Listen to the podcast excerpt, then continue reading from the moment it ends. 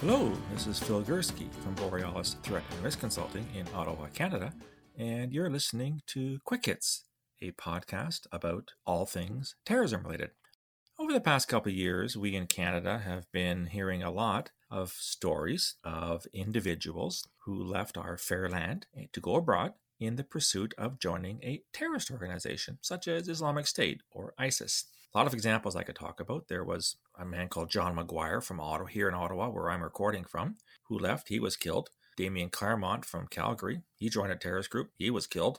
Andre Poulain from Timmins, Ontario, way up north, joined a terrorist group. He was killed. And the list goes on and on.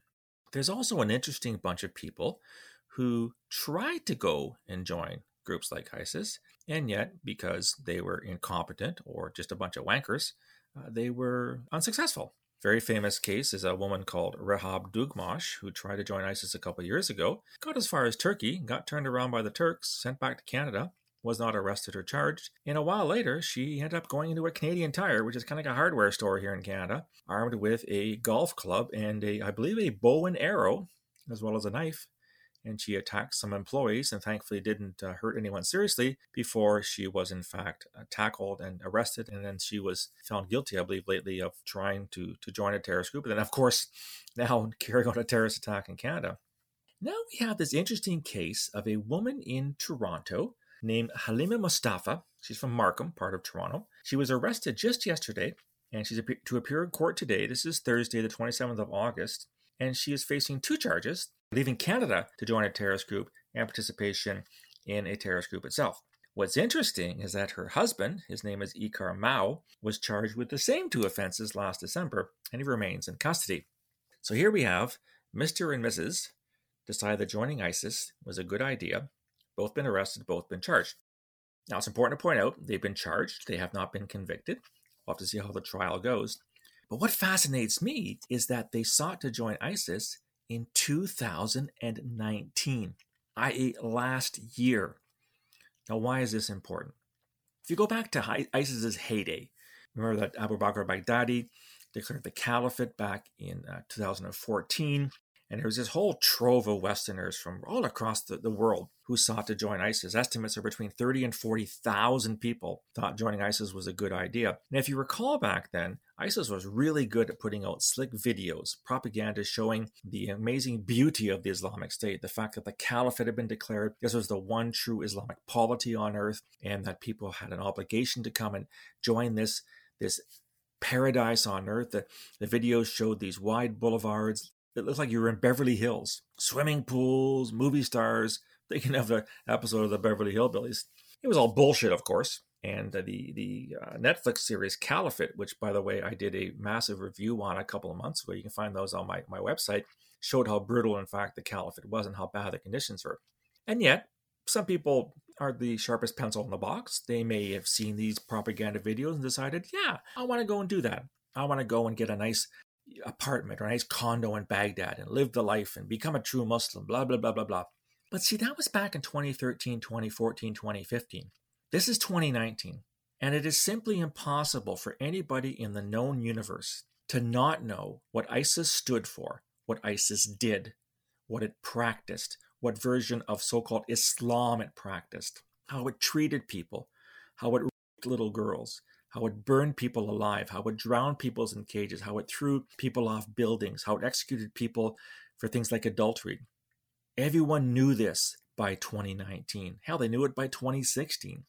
So how is it that this Canadian couple decided in 2019 to go and join ISIS? Now, as it turned out, they did so unsuccessfully, which is good. They've both been charged, which is good. How are they going to explain this away? How are they going to promote this lie that somehow Islamic State stands for something good, or that Islamic State was the place to be, or that Islamic State was a true Islamic government, the only true Islamic government on the planet? Ergo, they had to go there if they wanted to be true Muslims and practice their true faith and be amongst true believers. How is this going to be possible? I find this truly fascinating, that either Halima and Ikar lived under a rock for the past 5 years, or didn't have access to the internet, or TV, or newspapers, or God knows what, pen and paper, and somehow didn't know that Islamic State was one of the most heinous, one of the most brutal terrorist groups in recent history. The trial will be really interesting to follow this. Hopefully they're going to plead guilty and not waste my taxpayers and your taxpayers' dollars on a trial. But we'll have to see what happens. What worries me more, though, is that if the trial goes through, we have an abominable record here in Canada of proving terrorism. There's a story that just came out in the Ottawa Citizen this morning about a man named Elso Peshtari, who was arrested for terrorism way back in 2010, released, got rearrested in 2014, I think, and charged with recruiting people to join ISIS. Looks like his case is going to fall apart on the allegations by the defense that CSIS, the Canadian Security Intelligence Service, my old organization, used illegally obtained warrant and didn't disclose exculpatory information to the defense. CSIS doesn't collect evidence. I want people to understand this. Anyhow, we have a very mixed record when it comes to prosecuting terrorism in Canada, and I fear that this case may in fact fall apart, which makes us look stupid. It takes all the efforts of CSIS and the RCMP and all the law enforcement agencies and all the other agencies that come together to collect information on terrorists, to protect Canadians, and when it gets to court, it gets thrown out. It fails. We've seen the case in the Victoria bomb plot back in 2013, found guilty by jury, judge threw it out based on entrapment. We've seen a case in Montreal, 2 young people trying to join ISIS, case thrown out, they were acquitted.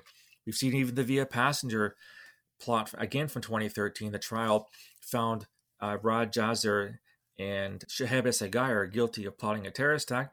That verdict is now under question because of some stupid legal argument.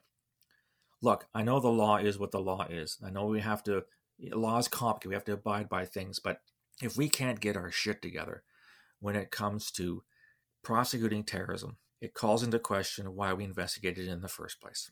A lot of hours, a lot of expenses, a lot of resources go into doing terrorism properly in this country.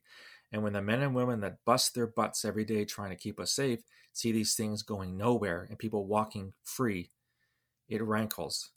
It really pisses me off. And I'm 5 years out from working at CSIS. I don't do this job anymore. I just comment on it now. But I feel frustrated when I see these things not going forward and court cases failing. Hope I'm wrong.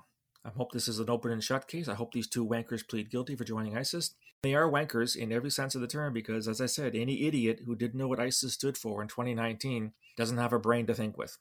These people are stupid, and they should be punished for their efforts to join this terrorist group. But again, as I always say in these podcasts, watch this space. I may be doing another podcast 3 years from now, which I'm lamenting the fact of yet another terrorism prosecution failure. What do you think? You've been following the case? Let me know. You can reach me on email, borealisrescue@gmail.com, or on Twitter at borealissaves, also on Facebook and on LinkedIn. If you like this content and want to subscribe, go to my webpage, borealisthreatandrisk.com, hit the subscribe button. You'll get a free daily digest of all podcasts and blogs, all the material I produce, once a day, free of charge, to your email inbox. Love to hear from you. Ideas on this story or ideas for other stories you might want me to cover. I'll talk to you again soon. Until then, stay safe.